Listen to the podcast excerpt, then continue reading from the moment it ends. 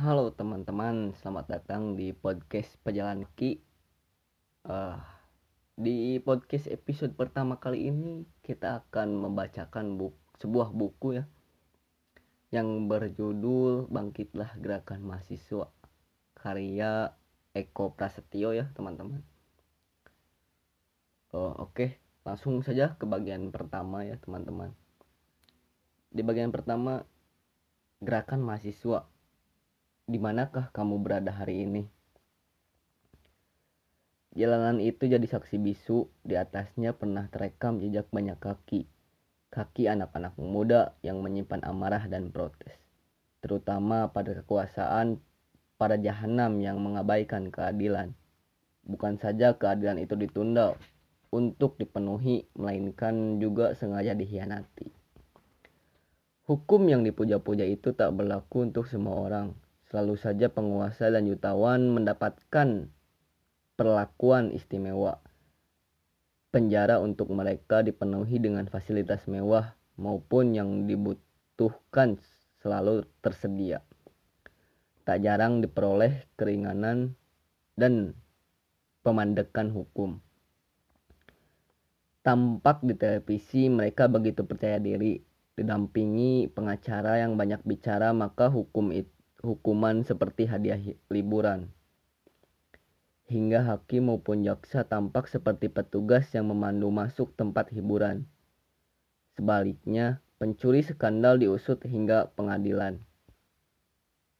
Hakim dengan enteng menyatakan bersalah dan polisi memilih menghajar pencurinya. Siapakah yang bisa berdiam diri melihat keadaan seperti ini? Siapakah yang bisa tahan dengan keadilan yang berlaku?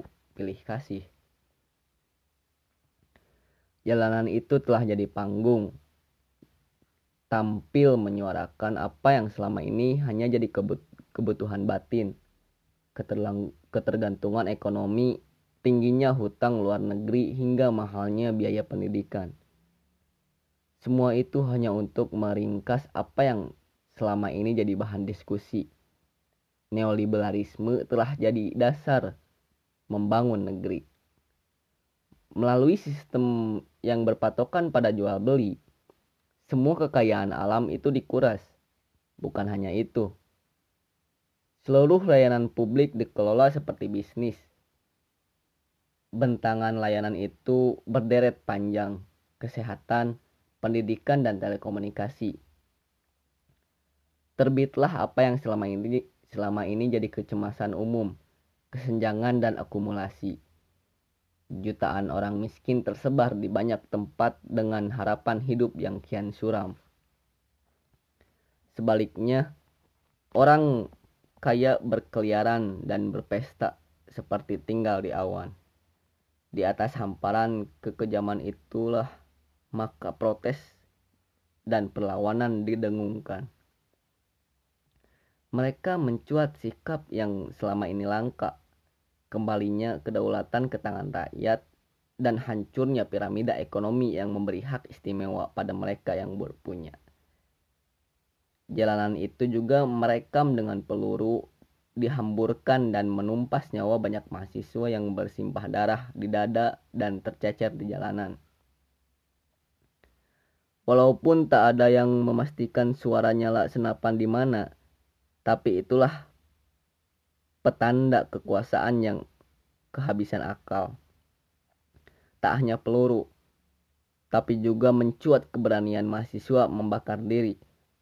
Tubuh yang dilahap api itu berdiri di tengah istana untuk mengumumkan sebuah titah. Kekuasa, kekuasaan tak lagi pantas dipercaya.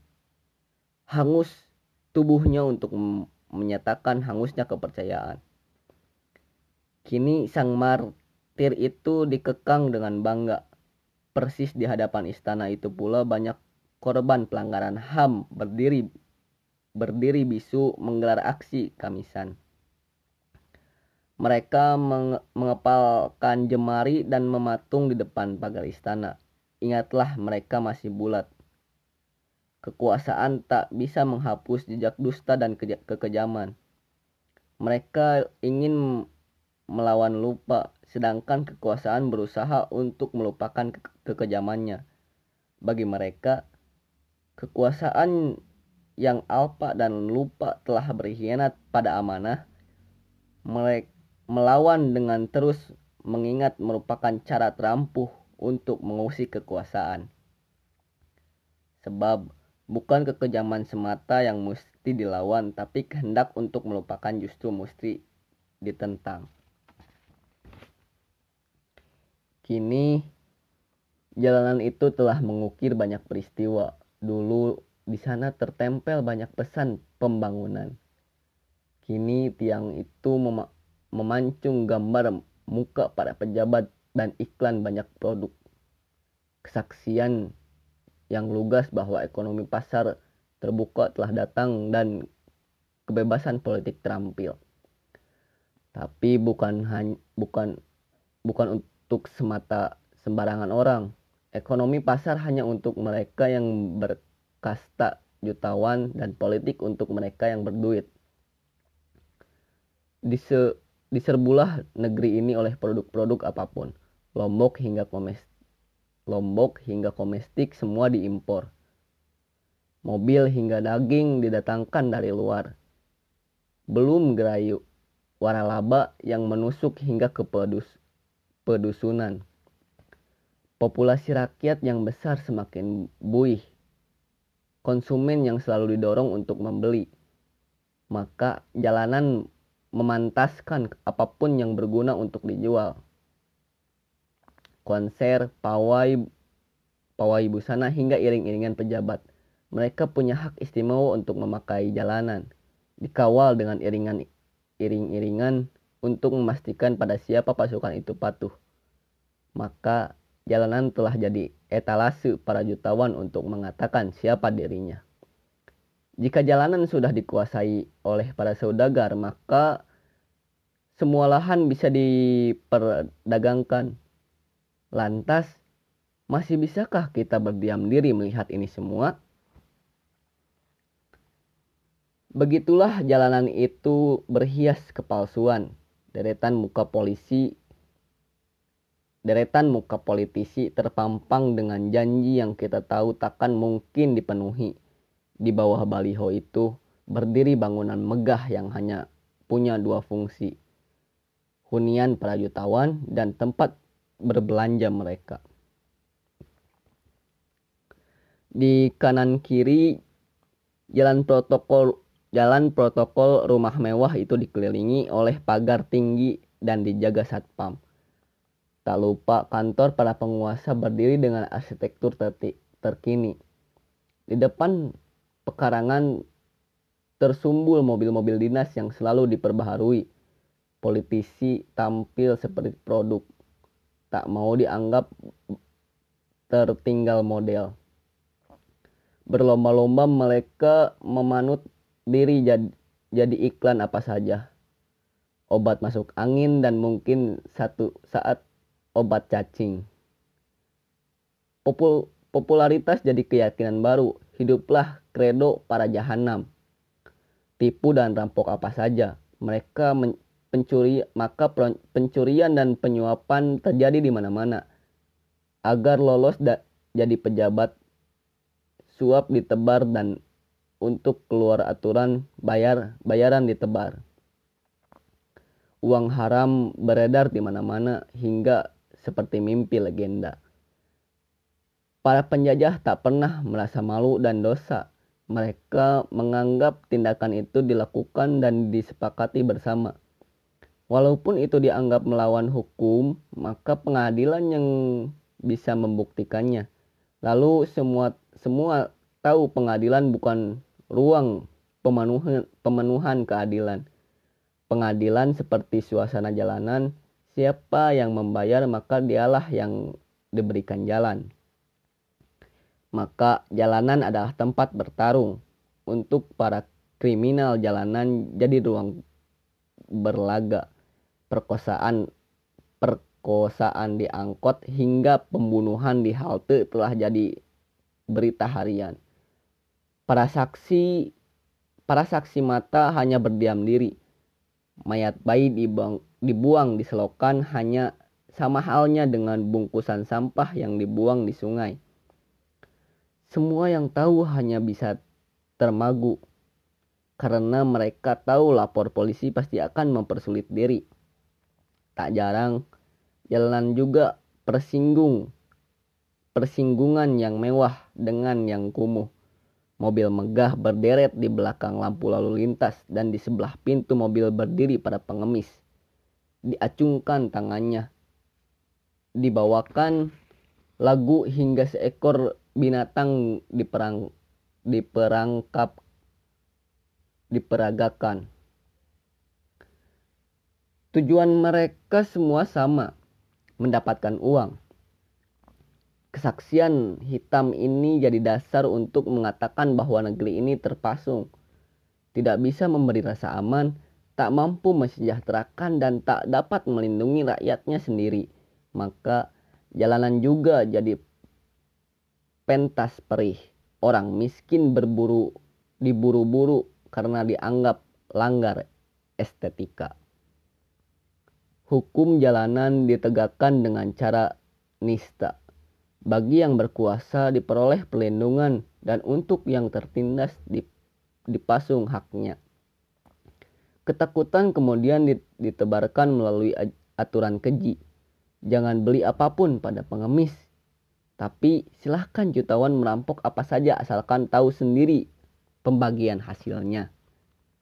Oke, bentar ya, saya minum dulu. Ah. Kini Waktunya jalanan itu direbut kembali. Suarakan protes dan dengungkan pembangkangan.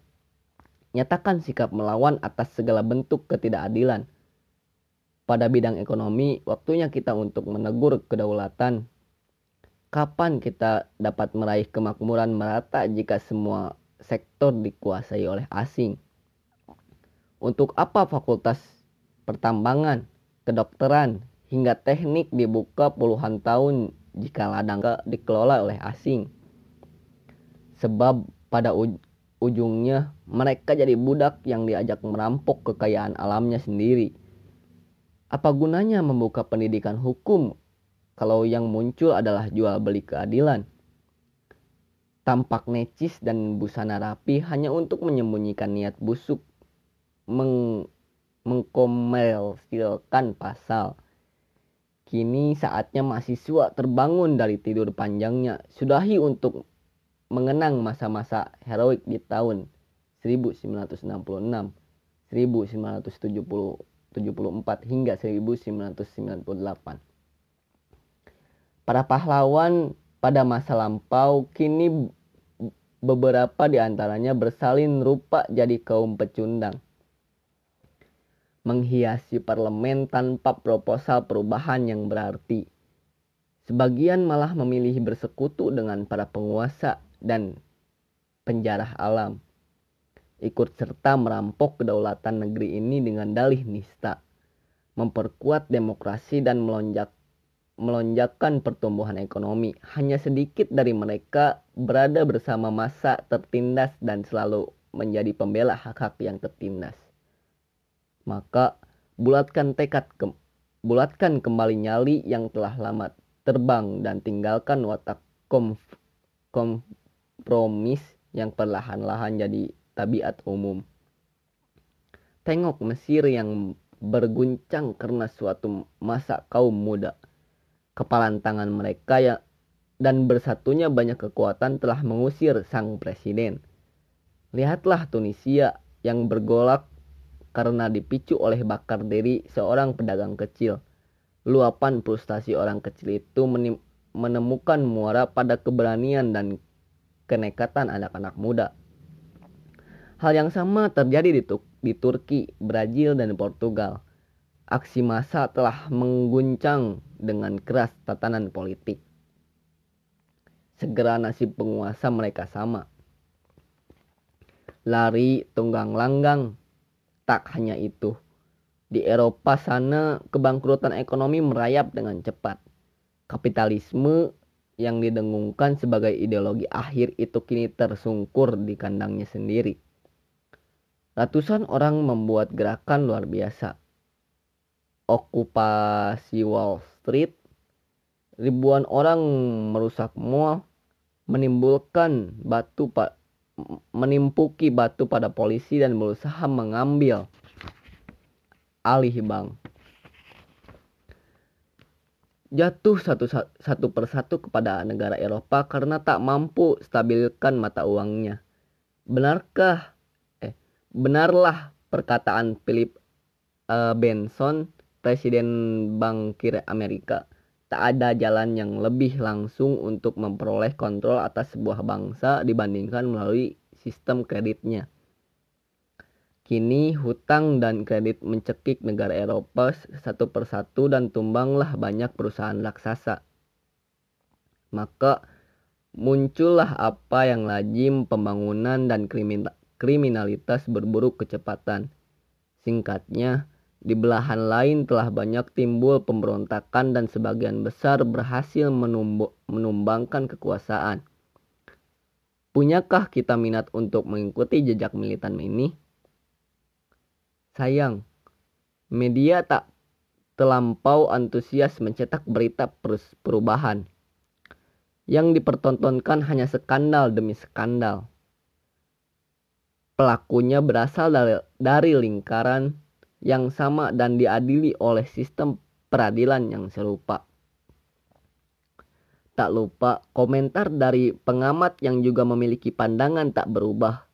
Jasa terbesar media adalah menghantam terus-menerus info soal skandal tanpa pernah ber, berujung pada penyelesaian. Hukum hukum seperti mahkota yang akan menuntaskan segalanya. Padahal tiap skandal seperti latihan sandiwara mula-mulanya seru lalu berakhir dengan rasa bahagia se semua pelakunya. Sang bandit tidak menyesal sedangkan hakim bangga karena merasa sudah membuat keadilan lalu diakhiri dengan pidato kepala negara soal keunggulan dan kesungguhan bangsa dalam berantas korupsi. Sesekali dirinya menciptakan melodi, melodi lagu lalu dipuja-puji oleh sekelilingnya. Tak lupa parle, parlemen berisik seakan serius mendengarkan aspirasi. Kita tahu kini hanya mainan komedi yang ber, bergilir siapa naik duluan. Demi menjaga keindahan tontonan itulah mahasiswa dengan jas alma mater diundang ke stasiun TV. Tugasnya beragam. Ba paling banyak adalah menciptakan tepuk tangan kemudian sebagian kecil ikut aneka lomba. Singkatnya, media adalah panggung penawaran untuk membuat banyak kisah palsu drama buram para pekerja di dalamnya tak pernah diliput. Padahal penindasan dan kesewenang-wenangan juga jadi kelajiman. Padahal di luar sana keadaan sedang berguncang. Invasi Amerika yang menyerang ke mana-mana tak, mem tak membuahkan hasil. Ada lebih banyak protes ketimbang kekaguman. Mulai dari Afghanistan hingga Lib Libya yang berlangsung adalah lomba bisnis senjata. Ini belum kemutakhiran Amerika atas reputasi ekonomi Cina dan kekuatan militernya. Tanpa bisa dicegah, kini pasukan keamanan raksasa di pangkalan sekutunya, Australia. Seakan dunia hendak menyambut peperangan akbar setelah Amerika mengancam Iran dan tidak peduli dengan keinginan Palestina mendapatkan status di PBB, kentara sekali betapa Amerika mulai mem memasuki masa gelap. Kekuatannya sebagai negara adidaya digerogoti oleh utang dan beban pengeluaran. Lalu di sini peran kita hanya terbatas dan tergantung pada Amerika. Seluruh harga diri kita ter bertekuk lutut. Patung Presiden Amerika malah dipasang menawan di pelataran sekolah kita. Belum lagi kekan kekalahan negosiasi kita atas semua investasi korporasi Amerika. Malahan Menteri kita se seperti duta ekonomi Amerika dengan membawa-bawa waralaba ma makanan Amerika ke kampus negeri. Sebuah petunjuk tak terhindarkan betapa kepatuhan negeri ini pada kapitalis sudah keterlaluan. Seakan pemerintah sudah lupa dengan pidato para pendiri republik tentang kedaulatan, kemerdekaan dan ekonomi berdikari. Tanpa malu dibukanya seluruh kawasan untuk dijajah oleh ekonomi asing Cara paling memalukan dari penguasa ceroboh dan tidak lagi punya harga diri. Apalagi yang kita membuat gerakan mahasiswa untuk bergerak, jika perekonomian dikuasai oleh asing, maka kemiskinanlah akibatnya. Saksikan, apa ada kesejahteraan di, tem di tempat di mana tambang digali? Sebut Apakah ada kemakmuran tempat di mana hutan dijarah? Tolong beritahu aku, apa ada keamanan tempat di mana perkebunan dibuka dan tanah rakyat diambil paksa? Katakan, apakah ada kenikmatan para pekerja kita yang jadi pembantu di negara asing? Kita tahu mereka dipaksa untuk jadi pahlawan devisa karena memang tak ada tak ada ladang pekerjaan di sini. Seharusnya direbut dan diambil oleh asing dengan menggunakan perusahaan sebagai kaki tangannya.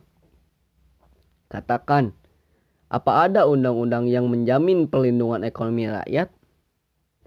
Tolong jelaskan kepadaku di mana ada peraturan yang memastikan orang miskin dapat pendidikan terbaik dan perawatan kesehatan yang memadai. Konstitusi hanya menyebutkan tidak ada aturan yang memberi sanksi keras bagi orang-orang miskin yang dianiaya. Maka kembali ke pertanyaannya pada mahasiswa. Untuk apa kalian kuliah? Ke mana-mana jika rakyat negerimu sendiri terlunta-lunta. Dulu Sahrir perjuang pejuang kita bilang bahwa kemerdekaan hanya hanyalah jembatan kemanusiaan. Hatta bahkan bilang bahwa kemerdekaan yang kita raih ternyata tak mampu meraih cita-cita sosialnya. Mereka sadar kemerdekaan ini terancam oleh para pengurus negeri ini. Mahasiswa, kutanyakan pada kalian, apa yang bisa dibanggakan dari pejabat negeri ini? Apakah kalian simpan foto mereka di kamar sebagai simbol kebanggaan? Apakah kalian terpana dan kagum dengan pidato mereka? Katakan dengan jujur, apa kalian yakin bahwa mereka adalah putra-putri terbaik bangsa ini? Bahkan jika mau diulang, Apakah kalian bisa terharu dan bangga dengan gaya hidup mereka? Kurasa semua di antara kita hanya bisa katakan marah dan malu. Kita marah karena omongan pejabat itu tak ada yang bermutu. Kita bahkan malu karena tindakan ceroboh mereka. Kutanyakan pada kalian. Apakah di antara kalian Adakah di antara mereka minta maaf jika terjadi kesalahan? Ada apakah Menteri Perhubungan pernah meminta maaf jika ada kecelakaan? Sanggupkah Menteri Pertanian mundur jika panen petani gagal?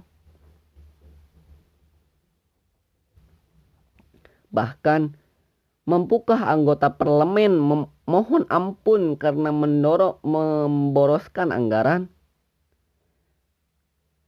Semua harapan itu hanya mimpi. Karena kita tahu mereka bukan seperti yang kita inginkan.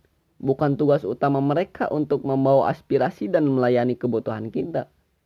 Kepatuhan mereka mengalir ke atas partai politik, para cukong dan perusahaan raksasa. Disembah dan dipenuhilah semua kebutuhan kegiatannya. Partai politik jadi industri pemeras suara rakyat Cukong meng mengongkosi semua kebutuhan mereka. Lalu perusahaan raksasa memberi saham sekaligus jabatan untuk mereka.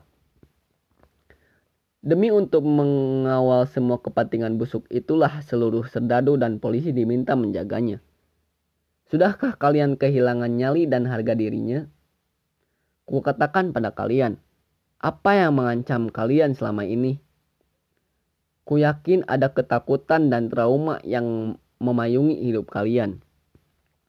Ketakutan atas perkara pengangguran, sekaligus trauma oleh penindasan telah lama kampus kalian ditusuk oleh kepentingan komersil. Tiap semester kalian diburu oleh pembayaran uang kuliah yang tak pernah turun tarifnya. Tiap hari kalian diguncang oleh petuah dosen agar kuliah dalam waktu singkat. Tiap obrolan kalian mengeluh tentang hari depan yang gelap. Tak jarang kalian dipamer-pameri kekayaan. Walaupun Walau tak jelas asal-usulnya ada mahasiswa jutawan yang memakai yang memakai kampus sebagai pamer keunggulan. Mobil digonta-ganti dan parkir seenaknya. Handphone jumlahnya melebihi buku yang dibaca. Laptop terus berubah seiring dengan potongan rambut. Dan tak lupa kartu kredit yang berasal dari semua bank, mereka persis seperti sales pemuka budaya konsumtif yang bertugas menjual barang apa pun dalam sangkar yang ter yang terkucil dari jeri rakyat itulah kalian belajar. Buku, ceramah, dan kegiatan akademik tak mampu mengangkat nyali kalian. Semua tahu pada akhirnya kalian hanya bisa jadi barisan sarjana yang meng, yang mengabad, yang mengabadikan penindasan. Kemudian, tahu-tahu kalian berada bersama para jahanam, hidup bersama mereka dan bahkan bekerja untuk mereka. Jika begitu, bagaimana penindasan itu diputus? Tak ada cara lain kecuali membangkitkan kembali gerakan. Segera aliran tiap personal sosial dalam ruang-ruang diskusi kampus. Pastikan ada mahasiswa yang tak mampu tunduk dengan keadaan Kupercaya ada mahasiswa yang masih mengenggam keberanian. Lewat tangan-tangan mereka lah sejarah sejarah perubahan itu dapat dibentuk. Ada yang mungkin punya kemampuan menulis, buat risalah yang membangkitkan keberanian untuk memprotes. Susun tulisan yang bisa dibaca dan meng mengilhami perlawanan. Sedangkan untuk mereka yang pintar berorganisasi, Segera bentuk kader yang tangguh. Ajarkan pada mereka ba bagaimana membuat gerakan yang bisa menjangkau masa. Buatkan hubungan yang erat dan saling membantu dengan masa tertindas lainnya.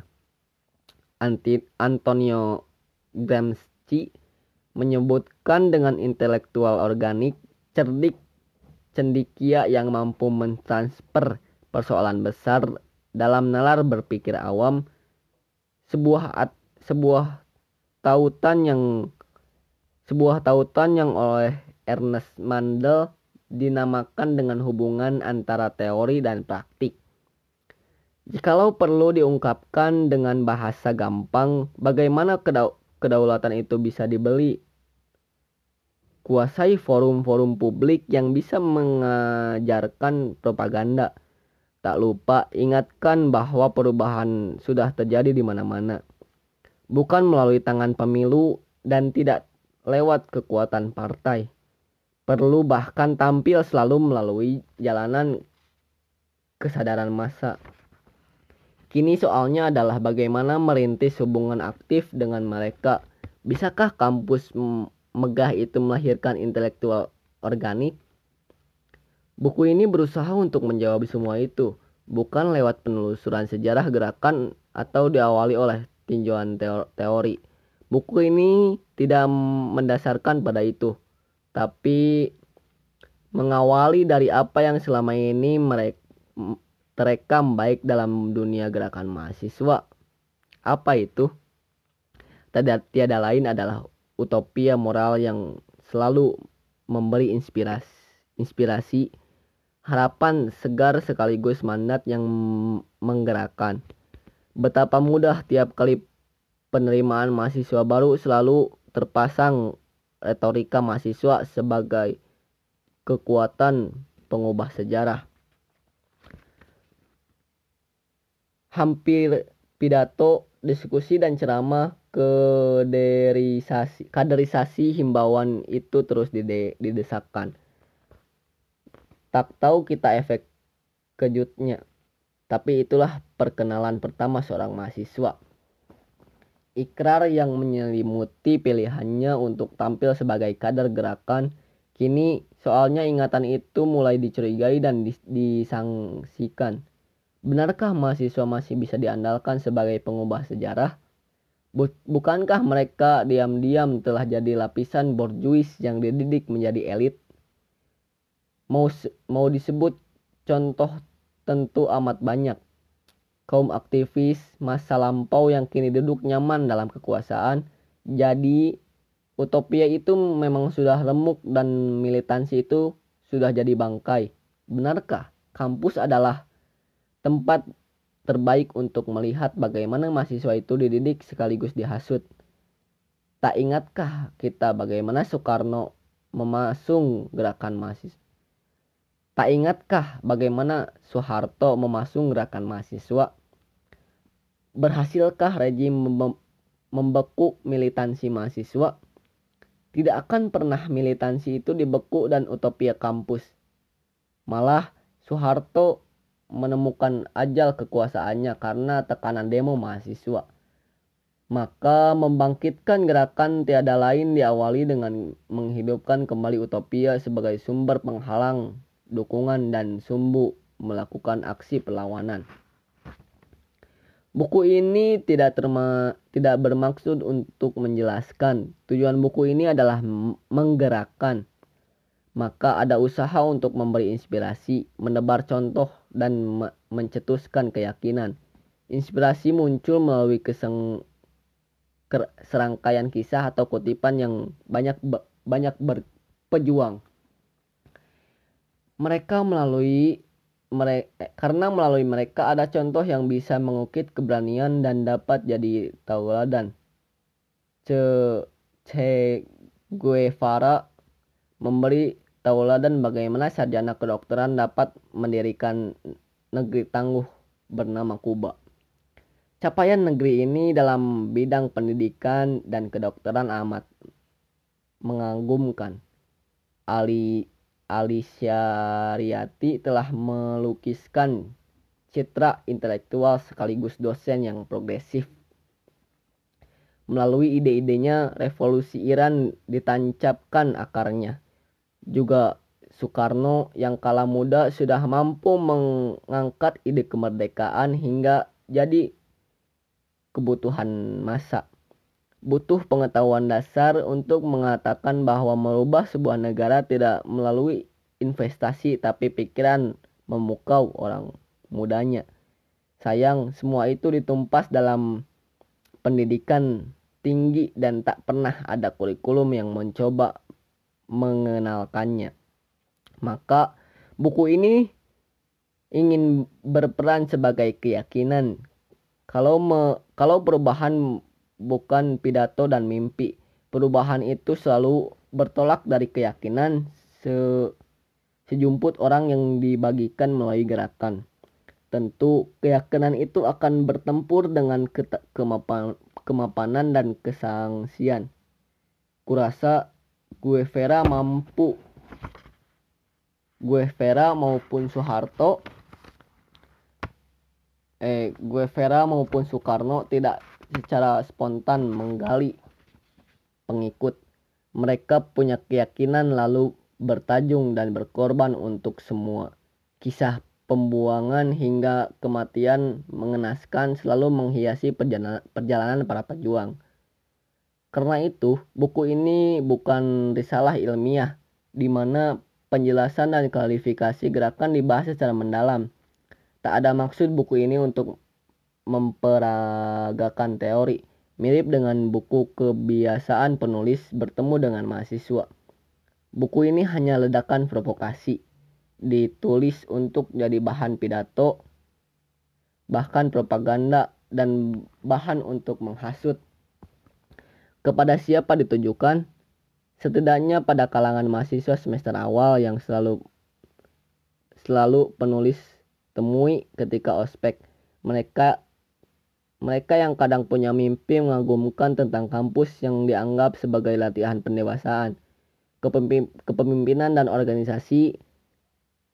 Kadang di antara mereka seperti anak mami manja, takut sekaligus gembira. Tapi kadang juga mereka mirip anak muda yang pemberani, nekat dan romantis. Juga ada anak muda yang tampak soleh, lugu dan begitu taat seakan kampus adalah dunia baru yang menggoda sekaligus mengancam iman mereka. Sangat beruntung penulis karena sering berjumpa dengan mereka bukan sebagai dosen apalagi pembimbing skripsi. Penulis datang karena pengun karena undangan untuk memprovokasi sebuah kehadiran yang selalu saja membawa ilham dan tantangan. Karenanya buku ini seperti sebuah rekaman perjalanan dari ruang ke ruang. Terkadang penulis diundang oleh gerak kan yang miskin segalanya, anggaran, ruangan, dan peserta. Tapi juga kadang penulis dihadirkan oleh gerakan yang punya semua semuanya, uang, jaringan, dan dukungan. Tiap kali hadir penulis selalu punya perasaan beragam, yakin sekaligus sang sanksi. Yakin saat penulis datang berdiskusi dengan aktivis yang punya modal dasar, ideologi, pengalaman, dan keberanian biasanya mereka diasuh oleh perspektif yang jelas segalanya. Dasar-dasar kontradiksi dan basis masa yang didampingi. Mereka kategori gerakan ini makin mengecil dari waktu ke waktu. Terkadang di antara mereka sudah punya pengalaman menantang di penjara hingga dipecat oleh kampus. Militansi mereka di atas rata-rata. Tapi juga bisa mengkhawatirkan karena kemerdekaan mereka dengan banyak politisi dengan lihai di, diajaklah mereka berpetualang di pantai politik, di partai politik. Saya selalu prihatin karena kemudian mereka mengabdikan diri sebagai tim sukses. Keyakinan selama mahasiswa hangus karena salah berlabuh walau ada yang saya lihat masih teguh, konsisten dan tetap progresif. Disadari atau tidak, Lingkungan pergaulan pilihan aktivitas setelah lulus hingga ke kekecewaan jadi barometer penentuan sikap. Kadang tak disangka aktivis yang tidak terlalu tampak menonjol, kurang dapat posisi dan selalu memilih berada di panggung belakang lebih tangguh. Sebuah hari depan yang memang selalu saja bukan banyak warna, makanya semangat buku ini tidak mengurui tetapi belajar untuk memahami. Kurang lebih 13 tahun penulis melang melintang dalam diskusi dan kebanyakan bertajuk bedah buku. Papua hingga Aceh atau Surabaya hingga Bandung. Maka buku ini adalah bingkisan untuk semua teman-teman mahasiswa yang dengan sesungguhnya banyak berdiskusi dan aksi. Oke teman-teman sekian uh, kata pengantar dari buku Eko Plastio ya. Oke, episode kali ini dicukupkan sekian teman-teman. Uh, jangan lupa untuk selalu berdoa kepada Tuhan yang Maha Esa. Dan saya pamit undur diri. Wassalamualaikum warahmatullahi wabarakatuh.